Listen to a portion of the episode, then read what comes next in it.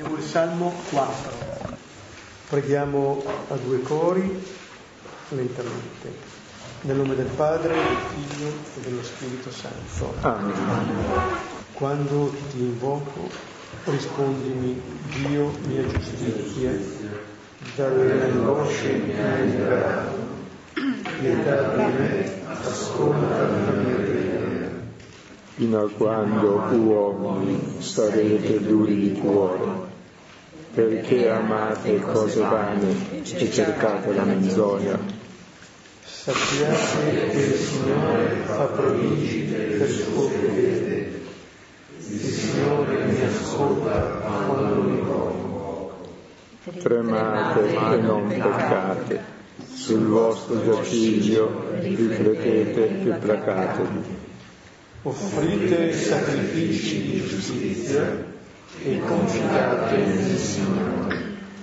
Molti dicono chi ci farà vedere il bene, risplenda su di noi, Signore, la luce del tuo volto. Hai messo più gioia nel mio cuore quando abbondano il mio frutto. In pace mi corico e subito mi addormento. Tu solo, Signore, al sicuro mi fai riposare. Gloria al Padre, al Figlio e allo Spirito Santo, come era nel principio, ora e sempre, nei secoli dei secoli. Amen. Questo salmo, come dice il titolo, la preghiera della sera, è anche uno dei salmi presenti nella preghiera di compieta, ma è preso qui soprattutto perché indica alcuni atteggiamenti fondamentali del credente, indica in particolar modo un atteggiamento di fiducia, di abbandono al Signore. Quello che dice alla fine, appunto, in pace mi corico, subito mi addormento, è la possibilità di eh, gustare questa pace, è un atto di fede nel Signore visto come colui che mette più gioie nel nostro cuore di quando abbondano anche le cose essenziali. Ecco, questo è un atteggiamento, in questo diciamo è l'abbandono fiducioso, cioè sapere che ci si può rivolgere al Signore, che si può instaurare una relazione con Lui come la fonte primaria della nostra gioia, la fonte primaria della nostra pace. Interessante quello che dice al versetto 7, quando il salmista dice molti dicono chi ci farà vedere il bene. Allora uno è tentato di pensare chissà quale bene io devo vedere, chissà quali beni io devo vedere, chissà quali cose devo vedere. E subito aggiunge, risplenda su di noi, Signore, la luce del tuo volto. Cioè non c'è bene più prezioso del volto del Signore, cioè non c'è bene più prezioso di colui che dà ogni bene. Allora già il salmista ci invita non tanto a contemplare chissà quali cose, ma appunto a radicare la nostra relazione con il Signore. Perché amate cose vane, cercate la menzogna fino a quando sarete duri di cuore cioè fino a quando vi impedirete di entrare in una relazione di amore. Allora in questo eh, va recuperata appunto forse la relazione con il Signore, tramite questo atteggiamento di fiducia. Confidate nel Signore, confidate nel Signore. Salmo ci introduce al brano di Vangelo Marco 8, 14-21.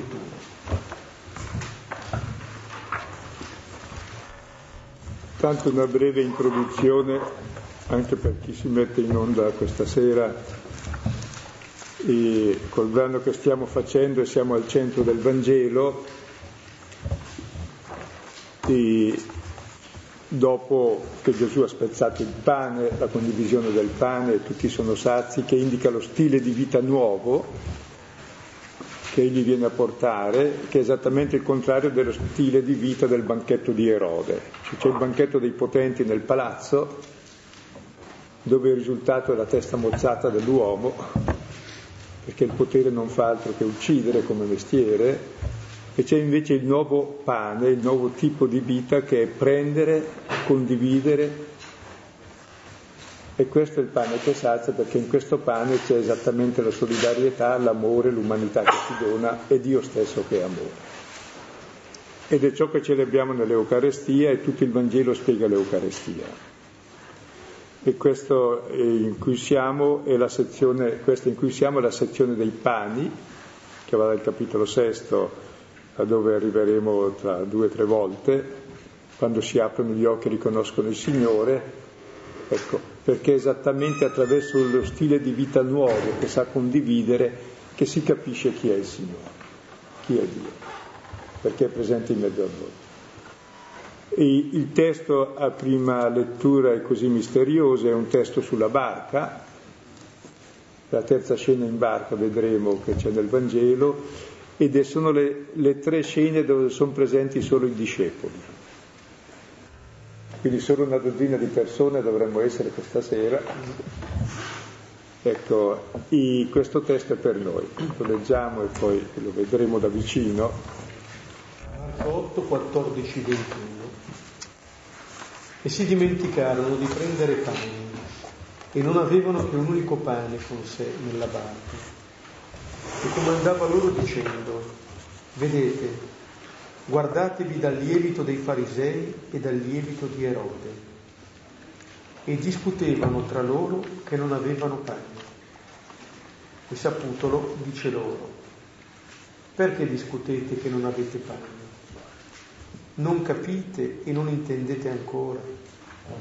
Avete il cuore indurito? Avete occhi e non vedete? Avete orecchi e non udite? E non ricordate quando spezzai cinque pani per i cinquemila, quante ceste piene di pezzi levaste? Gli dicono dodici. Quando i sette pani per i quattromila, quante sporte piene di pezzi levaste? E gli dicono sette. E diceva loro, non capite ancora. Se vedete il protagonista del testo è il pane, Ecco, il pane viene dal seme, il seme sottoterra si gonfia, muore e porta frutto. Il lievito invece sta fuori dalla terra, si mette nella farina, la gonfia e la distrugge.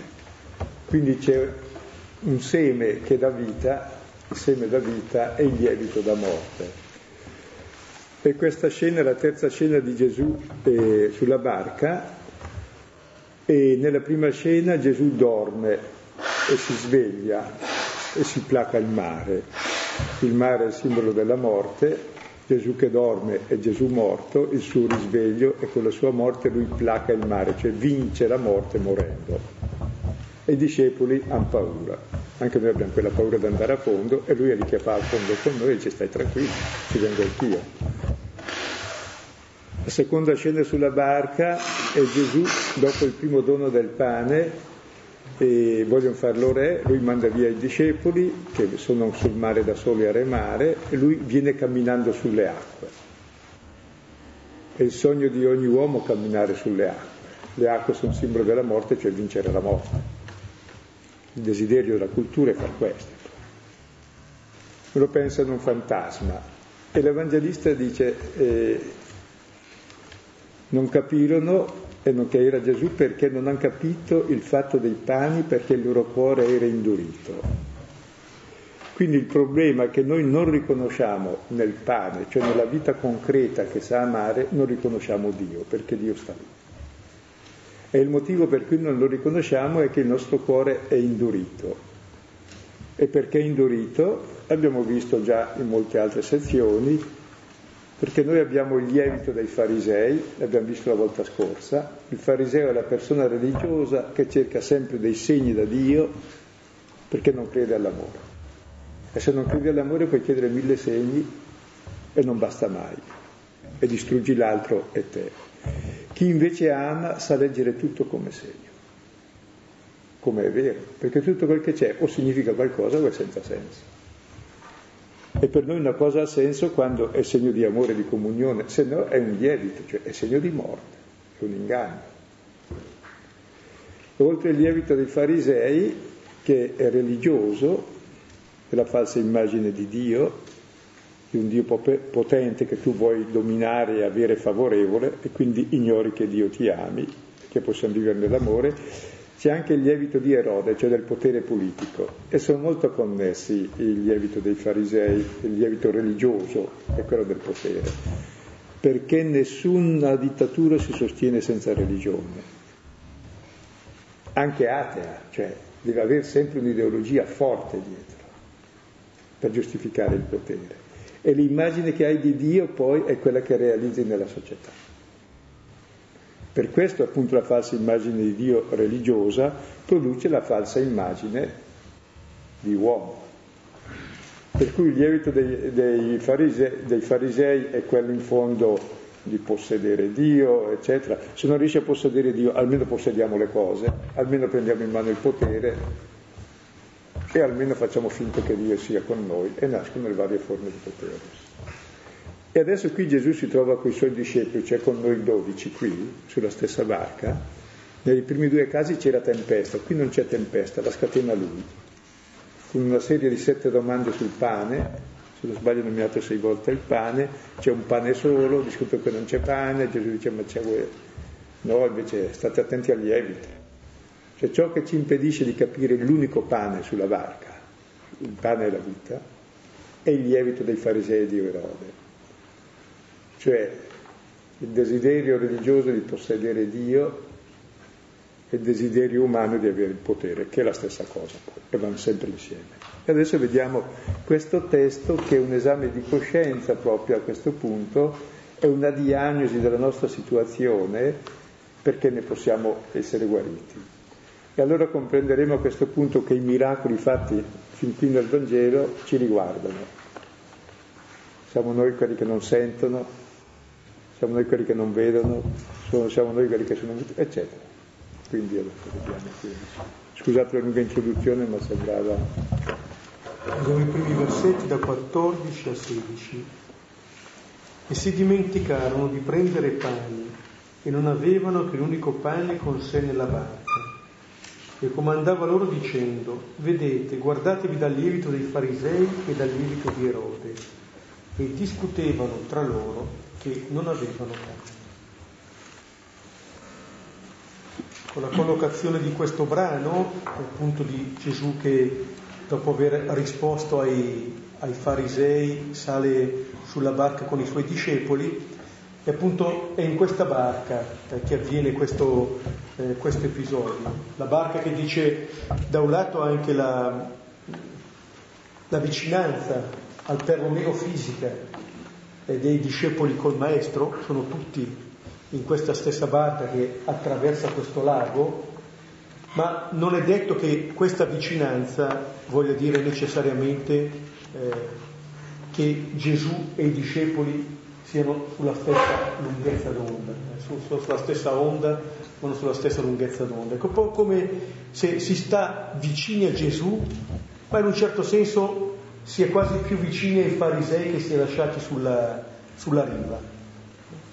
Allora questa, immagine, questa della barca che appunto abbiamo già trovato anche altrove, ci dice un po' la, eh, da un lato quella che è chiamata ad essere anche la Chiesa, la presenza di Gesù, il fatto di rimanere sul mare, l'essere vicini a Gesù, perché da un lato dice anche che non è chissà quale segno di potere, è qualcosa che ti serve per attraversare l'acqua senza sprofondare, con, con al centro il, appunto il maestro.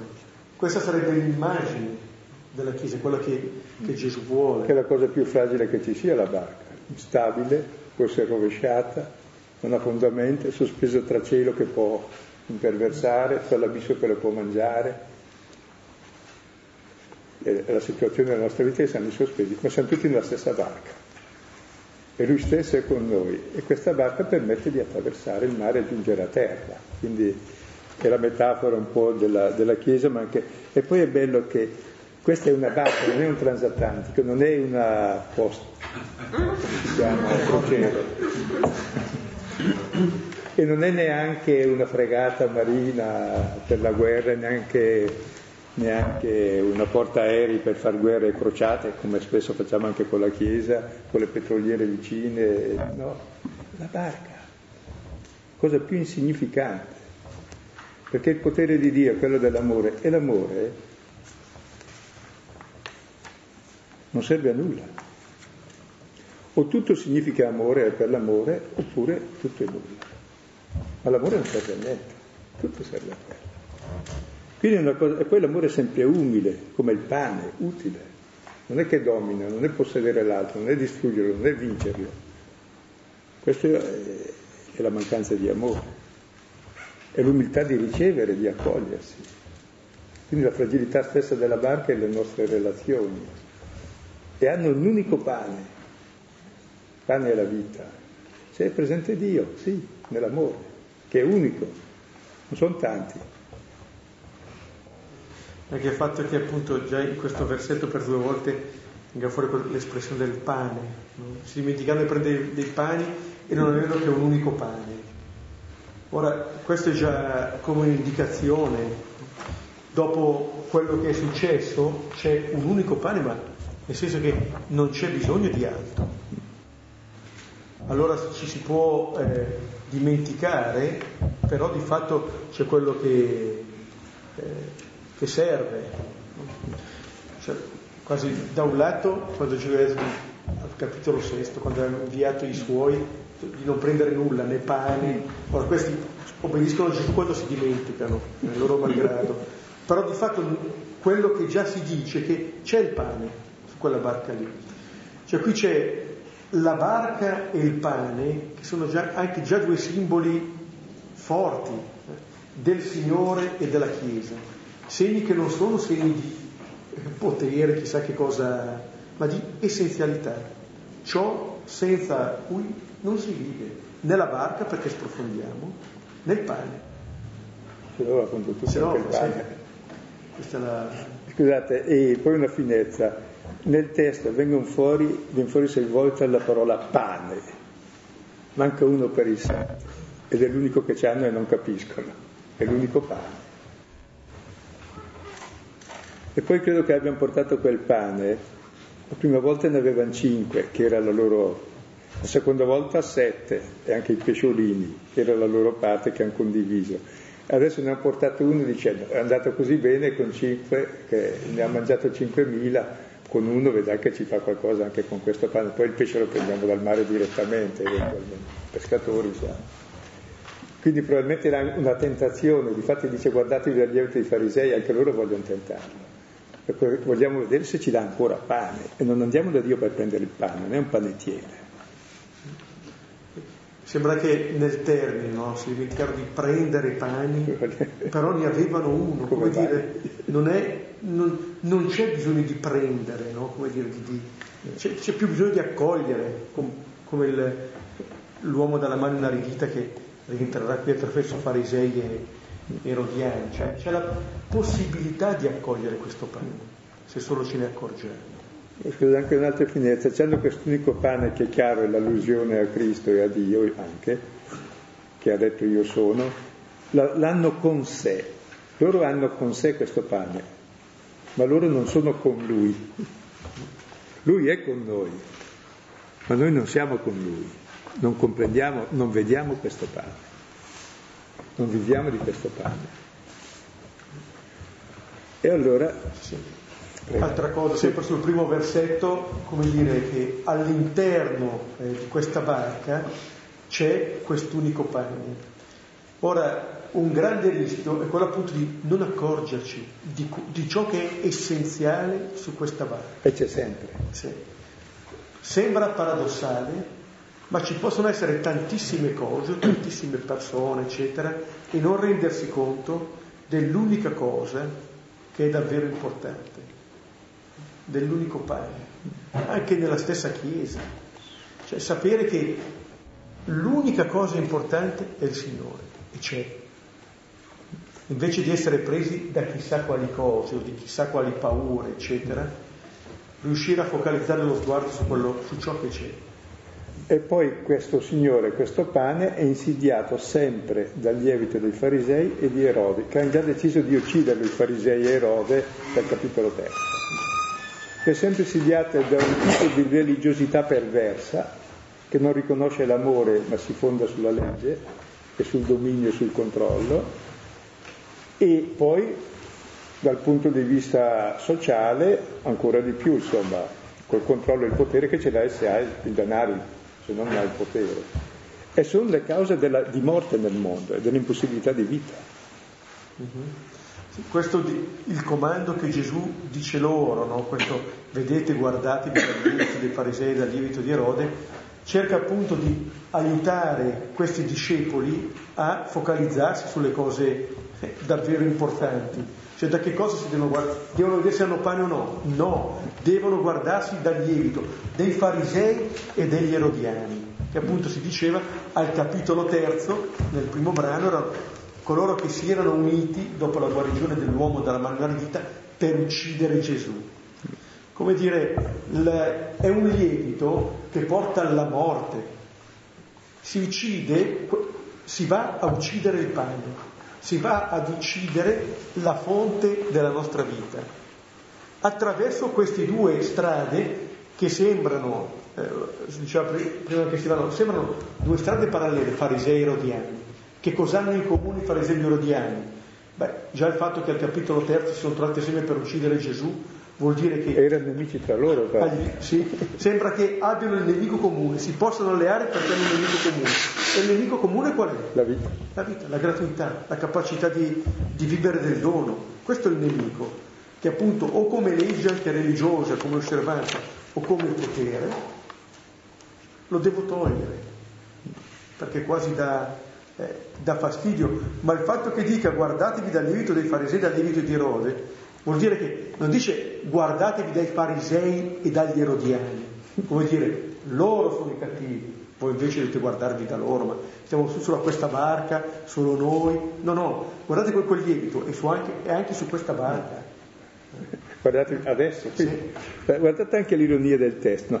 si dimenticano di prendere pane, ma hanno un unico pane comanda guardatevi dal lievito dei farisei, perché c'entra il lievito, i farisei e Erode se non abbiamo neanche il pane. Allora discuti di non avere il pane, allora lui gli fa sette domande prendendoli in giro, cioè è, tutta, no, è, è, tutto un equivoco sì. sul pane, sulla vita, su ciò che la uccide, che non vogliamo. Sì. No, no, è come dire che c'è un lievito, no? il lievito dei farisei il lievito di Erode, che poi è molto simile nell'uno e nell'altro, tendono tutti come dire, a, a mettere nella nostra vita una logica, uno stile che si oppone a quello del pane. Che io vorrei spiegare brevemente eh, con un eh, testo di Sant'Ignazio questi due, eh, i due stili di vita, quello del lievito dei farisei e di Erode, che è lo stile diciamo diabolico, cioè che divide, è lo stile della morte, quello che insidia il pane, oppure lo stile, lo stile di Gesù. I due stili sono così, dice Sant'Ignazio, li chiama le due bandiere, nel senso che quando facevano battaglia avevano bandiere divise diverse se non si sparano tra loro. Noi diremmo le due magliette di calcio insomma, sono un po' diverse se no uno fa autoreto. Con le due squadre, con chi giochi, dipende da quel colore hai. Allora, la squadra di Satana dice così, Satana raduna tutti i suoi diavoli della piana di Babilonia, si mette in cattedra con fumo, fuoco e luci, effetti particolari, e dice andate a insegnare al mondo a tutte le, eh, con reti e catene, prendete tutte, tutti le categorie di persone, perché non ci sono le persone, ma le categorie e le reti e le catene. Reti televisive, catene di distribuzione, a calappiare tutti, insegnando alla gente chi? Che bisogna possedere più cose, l'amore delle cose, non delle persone. Secondo, questo ti garantisce il potere. Quando hai il potere te ne fotti di tutti, sei in terra. Questo è lo stile proposto da tutti con reti e catene. E poi dice andate pure in pensione perché il mondo l'abbiamo già in mano. Difatti è così. E Gesù dall'altra parte dice in un luogo umile e basso è bello, mentre l'altro è terribile, perché se non fai così è tremendo, sei finito. È bello, dice eh, ai suoi discepoli, andate presso ogni persona, insegnatele a amare la povertà. Il servizio e l'umiltà. Perché il povero è quello che riceve e tutto abbiamo ricevuto. E se uno sa ricevere sa anche dare ed è uno che vive. Nell'amore siamo tutti poveri, lo riceviamo dall'altro, siamo tutti umili. È la via della vita. E questa la chiama Sant'Ignazio la Sacra Dottrina, che è la sintesi di tutta la Bibbia. La Sacra Dottrina non parla né di Dio né di Madonne, parla di questa povertà, di questa umiltà, di questo servizio, di questa umiltà. Perché questo ti fa come Dio. E allora capisci chi è Dio, perché lo capisci per sintonia. Penso che anche cioè, è una sacra dottrina, come la chiama lui, che è comprensibile da tutti, da tutti, da qualunque persona, qualunque fede possa avere, perché sono due stili di vita che, eh, di cui ci accorgiamo immediatamente, non c'è bisogno di nessuna parola per spiegare queste cose, eppure questa appunto è la sacra dottrina, questo è il segreto della vita. Allora, quale lievito? Quale lievito abbiamo? O meglio ancora, a quale lievito diamo spazio? Diamo fiducia? Perché in un certo senso non è che dobbiamo pensare che, chissà, noi siamo imperfetti, no. Abbiamo mescolate queste cose, tutti. Ma la questione è un'altra. Appunto è guardatevi. Non dite non dovete averlo, guardatevi. Perché ce l'abbiamo. Sì, sì. E questo ci impedisce di vedere il pane, non abbiamo pane. Se invece ci guardiamo da questo lievito, cioè lo vediamo e cominciamo a lottare contro il lievito dicendo sono proprio affesso a queste cose, allora comincia un po' alla volta a capire il pane e la vita. Ed è interessante che dopo, questo, dopo queste parole che Gesù dice ai discepoli, loro vadano avanti a discutere tra loro che non hanno pane. Come dire, noi siamo presi dai nostri problemi, il Signore ci dice qualcosa, ma appena finito di parlare, noi riprendiamo a discutere dei nostri problemi, come se fosse una parola così buttata lì, ma che non incide. Eh? Poi vediamo che Gesù ritornerà a parlare loro perché non li lascia nella loro incomprensione. Non è che eh, disarma Gesù, anzi lui vuole che in un certo senso possano sempre meglio gustare quest'unico pane che hanno sulla barca, perché nella misura in cui gusteranno questo pane non daranno più attenzione al lievito dei farisei e al lievito di Erode, che è un lievito, guardate che è un lievito che seduce, perché magari noi quando lo leggiamo possiamo dire ah guarda queste cose, ma è una mentalità, è una logica nel rapporto con il Signore. Che ti fermenta dentro. Eh, sì. Che ci cambia dentro, il, il rapporto con il potere, sono cose che affascinano. E allora questa parola del Signore vuole aiutarci a comprendere meglio, a guardare fino in fondo. Altrimenti appunto si discute, si litiga di fatto che non hanno pane. Cioè, questo fatto si vede che la non comprensione del pane ha il primo effetto nelle relazioni tra di loro. Litiga. Litiga litiga. Cioè, c'è una relazione con il Signore che ha la sua versione intorno al sole nella relazione con le persone. Che... Poi tra l'altro noi in questo discutere la stessa parola di litigare, cioè vuol dire cercare la stessa cosa e allora ci si scontra. No? Ecco, nel litigio e nella discussione la prima vittima è la verità. Perché nella discussione, nel litigio vince il più violento, cioè il più stolto, è gioco. La verità è solo frutto di ascolto e di umiltà di accettare la realtà e l'altro e se stesso. Appunto come, eh, come possibilità che Gesù dà anche a queste persone, cioè il fatto di guardarsi, di rendersi conto di che cosa si portano dentro e di non abbandonarli. C'è una ricchezza di questo pane sulla barca, appunto che può essere quasi trascurato, così come fanno i discepoli, ma che di fatto sarà la possibilità per questi discepoli di vivere. Vediamo 17, inizio del 18, saputolo dice loro, perché discutete che non avete pane? Non capite e non intendete ancora? Avete il cuore indurito? Avete occhi e non vedete? Avete orecchi e non udite? Cinque domande subito, poi altre ancora, altre tre.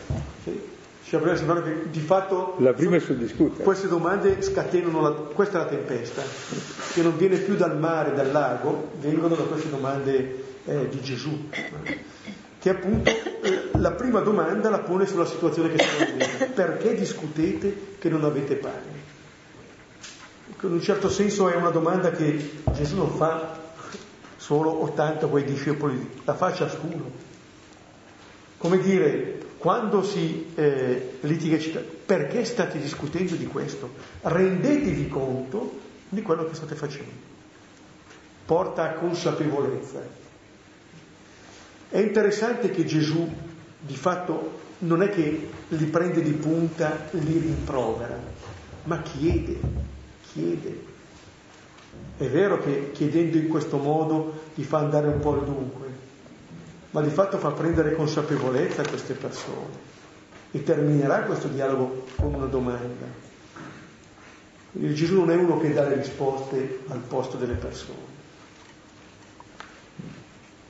Cioè, tra l'altro sanno di avere un pane perché, però non basta. Allora perché discutete? Ecco, non ne capite, non intendete ancora.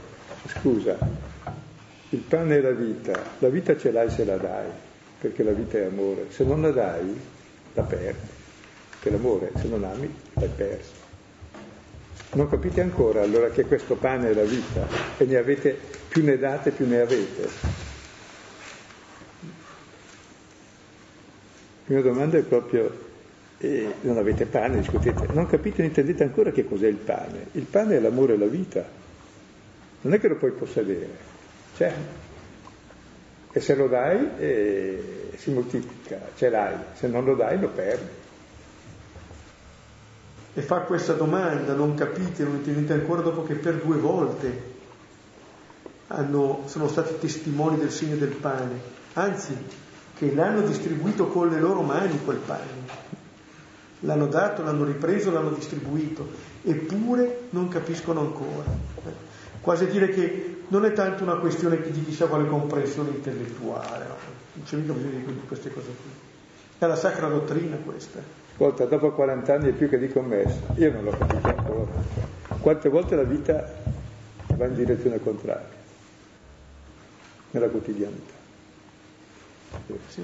Come... Io parlo per me. No, no, no, no, ma come dire, non solo per quanto riguarda appunto l'Eucaristia, no? Eh. ma anche nella vita ordinaria, quei segni d'amore che riceviamo, eccetera. No? Ci cambiano o non ci cambiano? Perché se non ci cambiano non abbiamo ancora capito. Siamo ancora chiusi. Allora la, la domanda successiva è avete il cuore indurito? Ecco. Va subito un po' al dunque Gesù. Questa incomprensione eh, non dice avete la testa dura, non dice siete ignoranti, no, no, avete il cuore indurito. Come dire, è questione di vita. Siete forse persone che ancora fanno fatica a lasciarsi amare, con fatica c'è questa anche possibilità di amare. Scusa, questo cuore indurito in greco c'è il cuore calcificato c'è un cuore di pietra, c'è un cuore morto. C'è che il cuore che non accetta l'amore e non ama è morto per sé. E ciò che ci impedisce di capire il pane, la vita, è la mancanza di amore che abbiamo dentro. Ciò che ci fa cercare il lievito dei farisei di Erode è la mancanza di amore. Per nulla appunto nell'episodio dell'uovo dalla mano inaridita, quando i farisei erodiani si trovano per uccidere Gesù, si dice che Gesù li guarda attorno meravigliato per la durezza del loro cuore. Ora la durezza del, del cuore non è più appannaggio dei farisei e degli erodiani, ma appunto dei farisei e degli erodiani che stanno in ogni discepolo. Questa è la durezza del cuore. Come dire, là non un cuore indurito di fronte ad un uomo che recupera pienamente la vita, qui un cuore indurito di fronte al pane. Cioè, tra l'altro Gesù muore in croce per la durezza di cuore dei discepoli, eh. cioè per me, cioè dà la vita per me a me. Questo si arriva a capire alla fine. Sono amato in modo infinito, allora posso amarmi e amare. Questo è il pane, la vita. Avete il cuore indurito? Interessante che la causa dell'uccisione di Cristo è anche la medicina omeopatica che ci guarisce dalla causa per cui l'abbiamo ucciso, cioè dalla durezza di cuore. Vederlo che dà la vita per amore dice eh, sono guarito dalla durezza di cuore. Cioè, difatti per questo facciamo memoria del pane, dell'Eucarestia. La presenza del pane sulla barca sa indicare anche quello e dopo il cuore, appunto, avete occhi e non vedete, avete orecchi e non udite. Queste altre due domande, eh, come dire, dal cuore, eh, se questo cuore è indurito, la conseguenza è che abbiamo degli occhi e non vediamo, abbiamo degli orecchi e non udiamo. Cioè siamo talmente chiusi che non riusciamo a riconoscere la realtà quello che abbiamo visto, quello che hanno appena visto anche questi discepoli, è come se di fatto non fosse mai arrivato a loro pienamente. Hanno degli occhi ma non vedono nemmeno loro. Hanno ascoltato ma di fatto non arriva a fondo nemmeno quelle parole che hanno ascoltato. Perché tra l'altro tu capisci col cuore, e cioè è l'amore che capisce. Se non ami non capisci la realtà, cioè non la vedi, vedi nella realtà le proiezioni del tuo lievito. Quello che dicevi all'inizio, no? che se uno è preso dall'amore tutto diventa segno, tutto. Tutta la realtà assume un significato diverso. Guardiamo le cose con altri occhi. Ma se noi ci chiudiamo alla realtà, potremmo dire di fatto non li apriamo più, non vogliamo vedere più niente. Allora diventa una chiusura anche di, delle, degli occhi che corrisponde alla chiusura del cuore. E vedo sempre l'altro in funzione del mio potere, del mio dominio, cioè del mio egoismo, cioè lo ammazzo e sono morto anch'io. Sì, come se ricordiamo all'inizio del pane lo sguardo di Gesù sulle folle che fa trasparire qual è il suo cuore, Qui esattamente i discepoli che si stanno chiudendo, non vedono, non sentono, hanno questo cuore indurito, sono persone morte. Che sono noi. Che fanno fatica ad accogliere questo pane. E dall'altra parte ci fa vedere che questo pane non è un pane potente, secondo la logica del mondo. Non è che assume altre forme per imporsi, va accolto così. Ascolta, poi pone come ultimo, e poi ricordo, orecchie non udite, perché si vede col cuore, ma nel cuore cosa c'è? Dipende da che parola c'è dentro. La parola che tu hai messo nel cuore governa il tuo cuore. Se tu hai messo una parola di amore, cioè ciò che ricordi, che porti nel cuore, è quello che poi ti fa vedere la realtà, in base a quel ricordo. E allora che parola hai ascoltato? Avete orecchio e non udite? L'importante è allora ascoltare questa parola di amore che il Vangelo ci dice e allora cambia davvero il cuore. Era anche le, la guarigione delle, delle fattate. Che è già venuta prima. Sì. E dopo farà quella del cieco perché ci vedi con le orecchie. Se hai sentito, hai messo nel cuore certe cose, poi le vedi. Ma se tu non le hai messe nel cuore, non le vedrai mai. E l'orecchio è il primo canale in cui entra. Il rischio è sempre che appunto i discepoli, che noi diventiamo come farisei ed erodiani, farisei che continueranno a chiedere segni da vedere. Nel senso che se io non accolgo l'amore, chiederò sempre dei segni. E la misura in cui, nella misura in cui io non mi sento amato, non mi riconosco amato, continuerò a chiederlo. Nella misura in cui riconoscerò di essere amato, non ho più bisogno di chiedere. Anzi, leggerò come segno ogni cosa. Ma capite che questo fatto di non vedere, di non udire, di avere questo cuore indurito, come dire, è il segno proprio della traversata lunga che bisogna fare con questa barca. È anche bello che i dodici sono così, eh? sono i nostri modelli, quindi ci, ci riconosciamo tranquilli, non è un problema. Cioè, il problema è come uscire, ma non è neanche il problema, è il cammino. Siamo fatti per questo. E allora il cammino è il ricordo.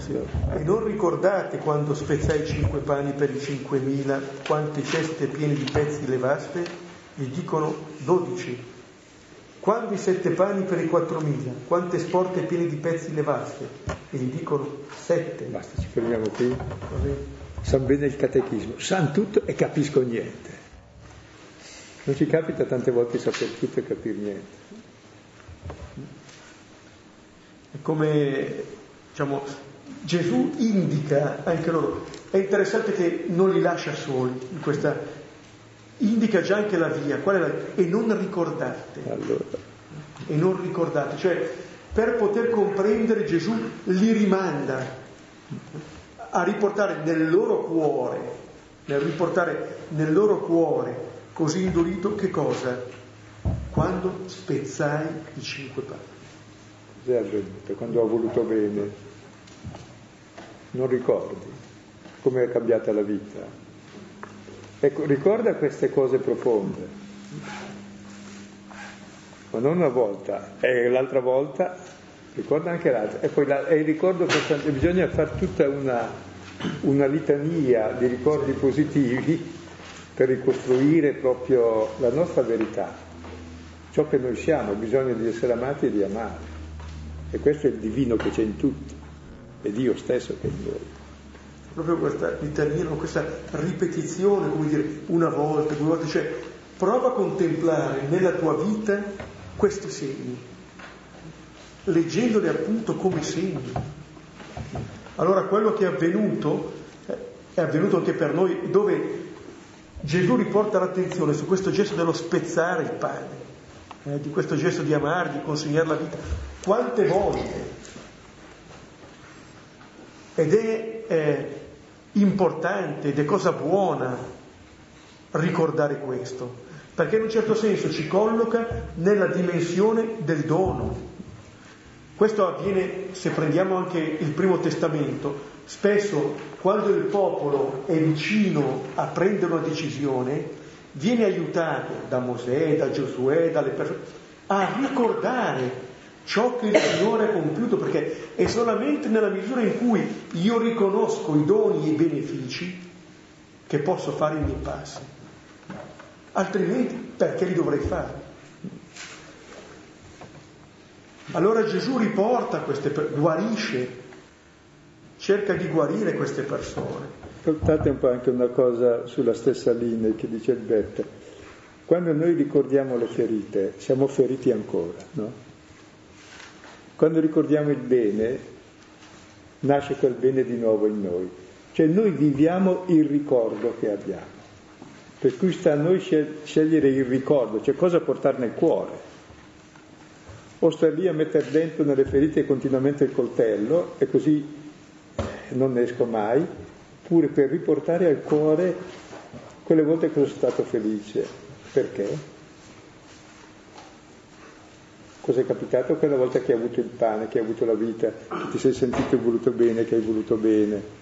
Cosa capita quando chiedi perdono, sai perdonare? Quando il cuore non si indurisce, cosa capita? Ecco, siamo fatti per quello.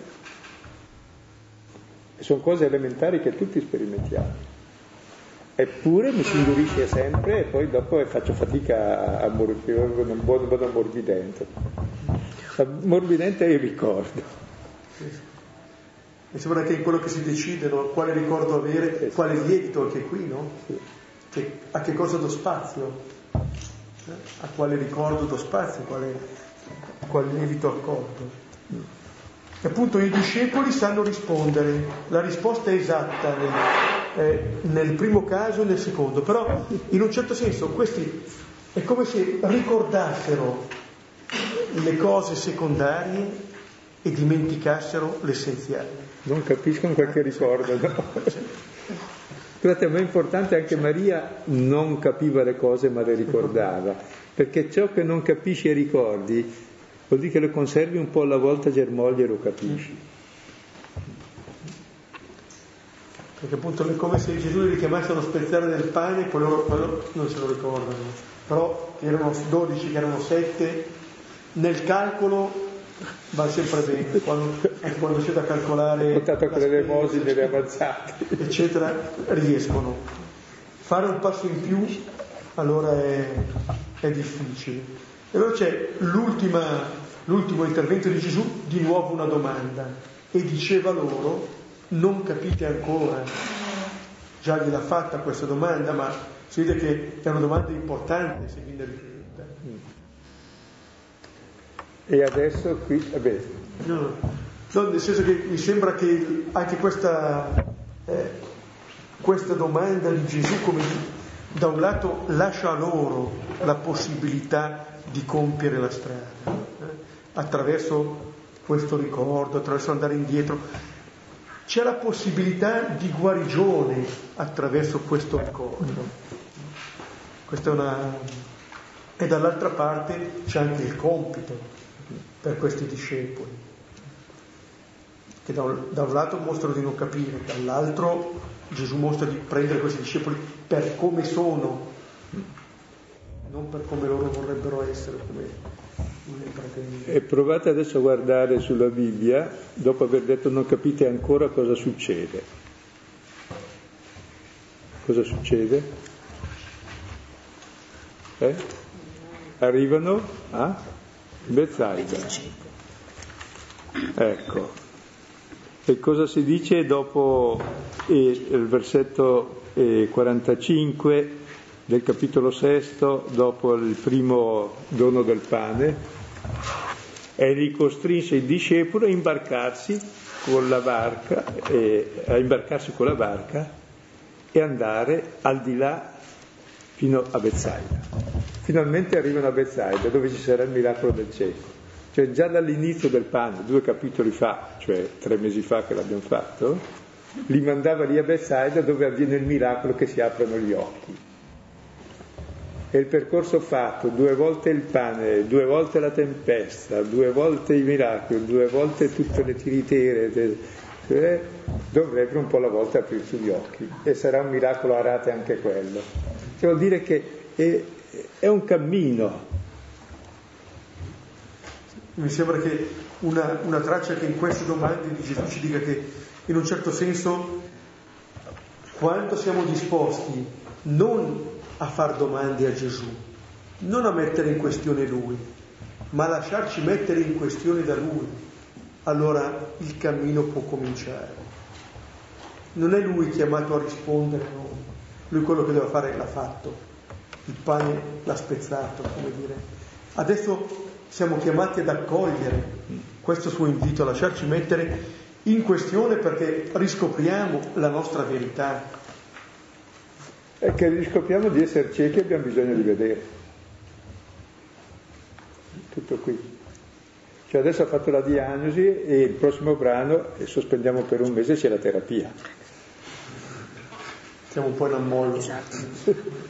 Ma sono queste domande che ci ammorbidiscono, cioè, perché se non riconosco di essere cieco, sono come i farisei, quando Gesù dice io sono venuto nel mondo per fare una cosa, che i ciechi vedano, e chi vede diventa cieco, perché chi crede di vedere è proprio un cieco, scambia per realtà le sue fantasie, perché ciò che vede la realtà è l'amore, non i miei deliri di potere. Allora quando capisco questo può intervenire a fare il miracolo perché è già avvenuto a metà, cioè desidero, so cosa desidero, desidero esattamente uscire da questa situazione, perché se non lo desidero non lo accetto neanche se me lo dà. Per cui non fa spavento né il mio peccato, né il mio male, né la mia imbecillità, né la mia cattiveria, non mi fa paura. Ciò che mi fa paura è non riconoscerla. Per dire io sono a posto, io sono bravo religioso, poi abbastanza, sto abbastanza benino, ho i miei debiti buoni. fermenti apposta. Ma come vedete è un brano molto sfumato e molto bello attorno al pane, cioè alla vita, all'amore, che tutti ce l'abbiamo sulla barca eppure non lo comprendiamo. Possiamo fermarci qui, rivedere un po' questi versetti e condividere tutto ciò che questo brano ha detto a me, come si diceva all'inizio. Ecco, e lo ripetiamo che appunto l'importante non è fare delle pensate e dire delle idee perché se sono giuste più o meno anche gli altri non sono imbecilli le sanno, se sono sbagliate è inutile dirle, mentre quel che avete provato nel cuore non è mai esistito prima di, che voi l'abbiate sentito. Quindi è ciò che è creato in questo istante da Dio che sempre crea, dall'amore che sempre crea, è la novità quella si può comunicarle e in quelle siamo tutti maestri.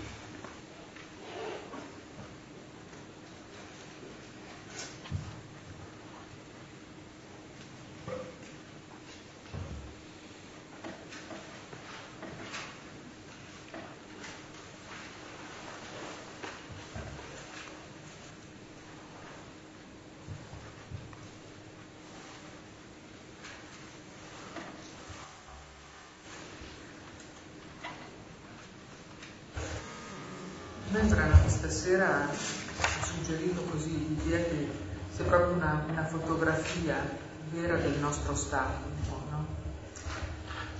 Insomma, i discepoli sono lì con Gesù, non sono da un'altra parte, e quindi lo stanno cercando, no? Mi sono appresso. Nello stesso tempo, però, sono preda anche di altro, no?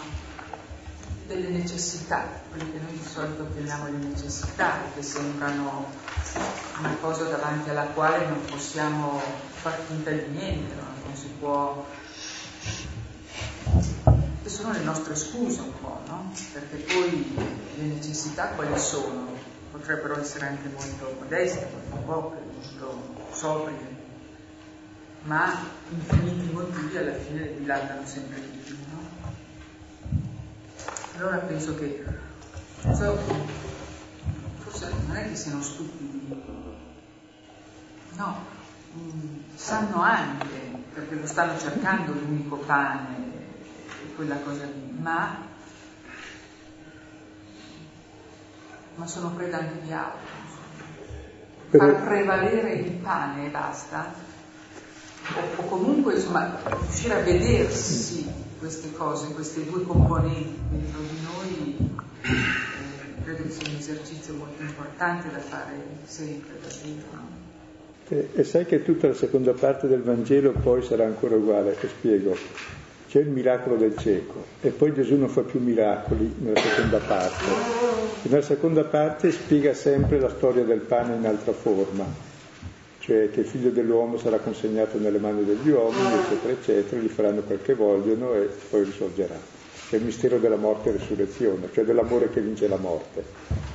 Lo ripete per tre volte in cammino e poi c'è il confronto della nostra quotidianità con questo saper dar la vita per amore.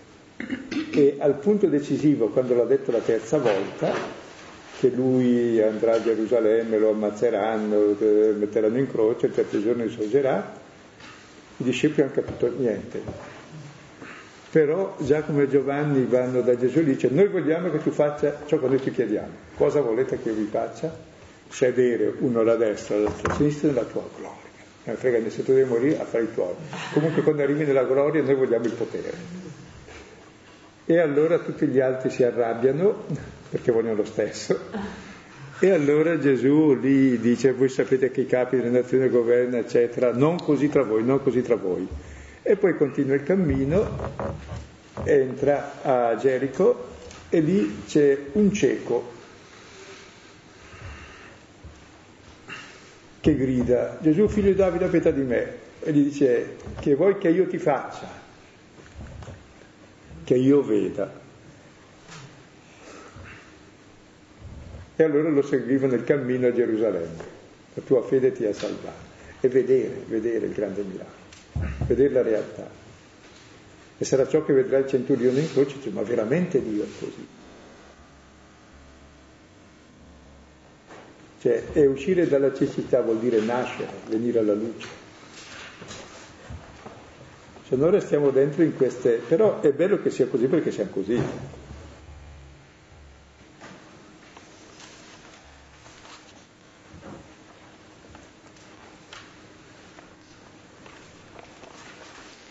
me quello che ha stupito è, è questa grande pazienza di Dio, cioè è proprio come unico maestro questo Gesù che interroga perché vuole guidare i suoi amici a capire, a vedere.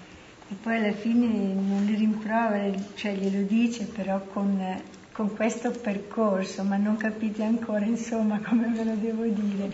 Cioè proprio non che si arrende, però l'interpella, vuole che facciano questo percorso. Ecco, mi ha, mi ha stupito ecco, questa, questo metodo di Gesù. E poi gli, fa, gli farà vedere in azione, guarendo il cieco, vedete, Appunto, si può guarire dalla cecità.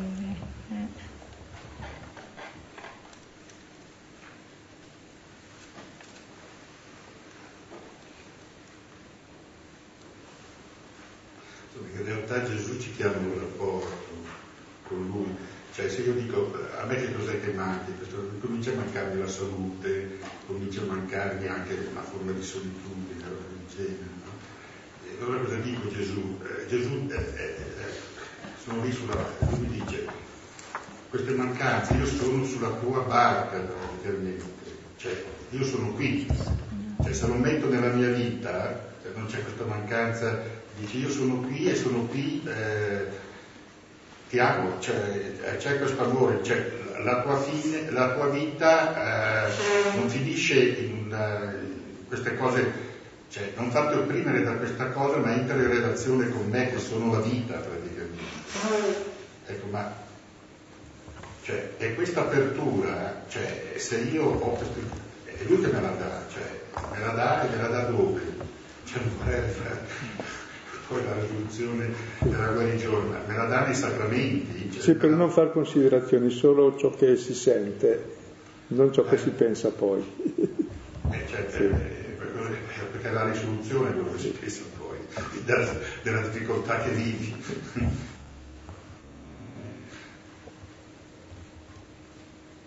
È una domanda. Sì, sì.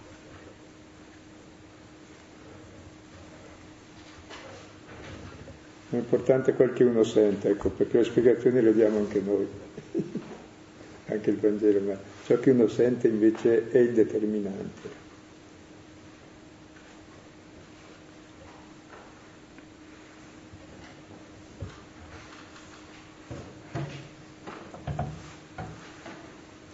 A me la sensazione che ha dato leggere questo brano anche prima di aver sentito le vostre spiegazioni. È come se mm, Gesù e i discepoli parlassero due lingue diverse, cioè si legge e dici ma loro stanno dicendo una cosa, lui dice un'altra, dice, ma... e questa è un po' la, la, la sensazione che dà, no? E allora forse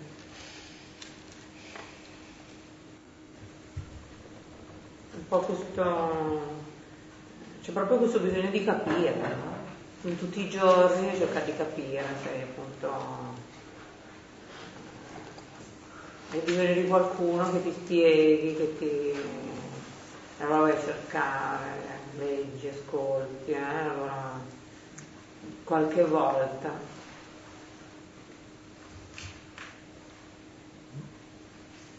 Però per me è difficile. Cioè anche voi l'avete spiegato, però per me è difficile capirlo. Anche la Mi sembra ovvio nel momento che lo dici, ma non, è così poco ovvio che non riesco neanche a scriverlo. E la, la pista è il ricordo del bene che è avvenuto. E tutto il Vangelo e tutta la scrittura non è altro che il ricordo del bene che è avvenuto, che è quello che avviene. Ed è questo ricordo del bene che pure avviene anche nella nostra vita che è avvenuto che ci apre gli occhi giorno dopo giorno. come li chiudiamo ogni sera ogni tanto, ecco, sono da riaprire sempre.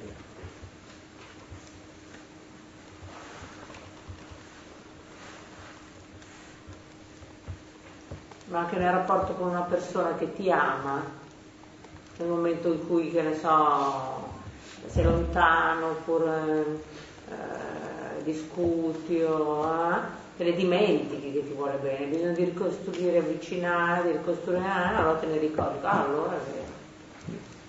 Con le persone figurati con me, mm. per me.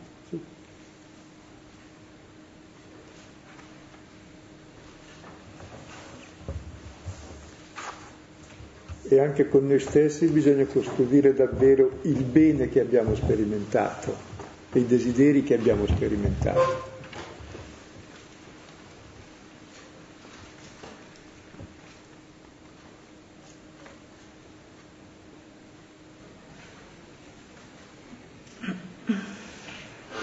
Alle volte si cerca di sentire e, come dire, come come segno, come se, quando si fa una preghiera di sentire la presenza e si cerca questo, ma è anche lì una cosa che eh, sfugge, sempre diversa, come, come, la messa che non capiamo, come, eh, come, come una fragilità. Comunque se tu cerchi di sentirlo non lo senti, se lo cerchi lo senti.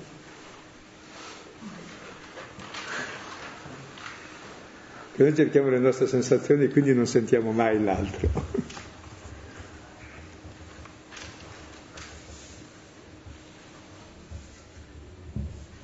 A me questo, pane, questo scordo del bene, eh, dà una specie di sensazione di libertà perché eh, quando si litiga o ci sono dei conflitti con delle persone, l'ultima cosa che ricordi, quella che poi ti marchia e mi ricordo che quella persona non ti ha voluto bene e quindi da, allora in poi tu di quella persona ricordi soltanto che c'è stato un giorno, un momento che, che non ti ha voluto bene. E questo ti, ti, crea dei pensieri che ruotano, non, no, non vale la pena avvicinarsi a quella persona o comunque ti mette degli schemi su anche sulle altre persone con cui pensi guarda se questo si comporta anche in quella maniera vuol dire che ricadrà nello stesso schema. Mettendo invece se uno, cioè così pensavo, mettendo un, magari un'immagine di un passato felice con quella persona, sparisce tutto questo pensiero del ti senti libero.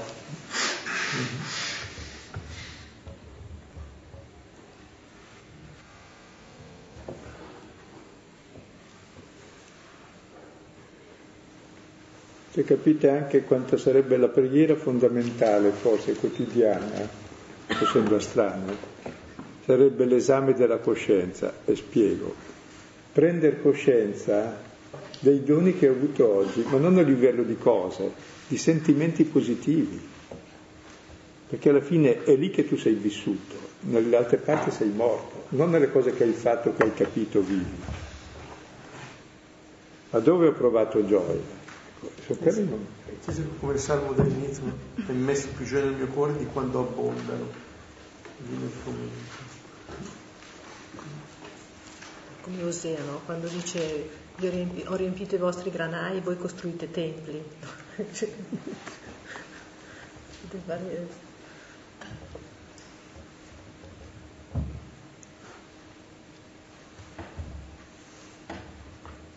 A me ricorda anche un po' l'inizio del brano della Samaritana, no?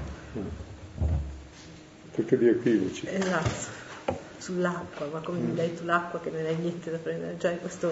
Qui sul come pane. non capire, è qui sul pane. No? Mm. A me viene da pensare che cioè, questa incomprensione di, che c'è in tutto il brano è, una, è la condizione normale, cioè, e quindi non è la, la, condizione di cui avere paura o dire addio adesso arriva, cioè noi viviamo in quella incomprensione. È, è il contrario, cioè sono i momenti in cui capiamo, i momenti dove capiamo il pane che sono delle parentesi nella nostra vita e poi la, la cura è appunto il ricordo di, di queste parentesi e quindi ehm, è bello sapere di, cioè bello, è consolante sapere che la nostra condizione è quella e si tratta solo di magari abbreviare le, i tempi delle, tra una parentesi e l'altra per vivere meglio. Fino a quando tutta la vita è una inclusa eh, in una grande parentesi infinita che è l'amore, sì. Eh, sì, che è infinito. però è dura. No, beh, cammina. Eh sì, infatti. Io concepisco questa immagine e, e una parte Gesù che mi vuole dare e io che ho paura di perdere. Cioè, eh, come se eh, tra le righe di tutto quello che abbiamo letto sentissi questo aspetto fondamentale.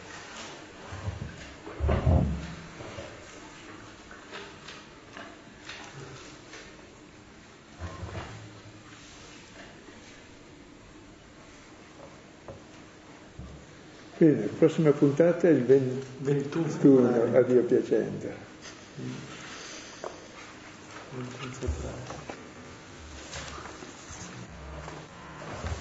Augurando buon viaggio a Silvano, buon apostolato. Guarda dove ci sono gli elefanti più alti del mondo. Sai quanti, sono alti? 2500 metri. Ne porterà uno a casa. Ma sono anche effettivamente più alti oltre che stare a 2500 metri. L'ultimo giorno quando ero lì me ne è venuto uno vicino ma mi sono spostato un po' perché fa impressione. Non l'ho portato, ecco. No, forse quest'anno lo porto. Liofilizzato. Padre nostro, che sei in cielo, sia santificato il tuo nome, venga il tuo regno, sia fatta la tua volontà, come in cielo così in terra. Dacci oggi il nostro pane quotidiano e rimetti a noi i nostri debiti, come noi li rimettiamo ai nostri debitori, e non ci abbandonare nella tentazione, ma da nel nome del Padre, del Figlio e dello Spirito Santo.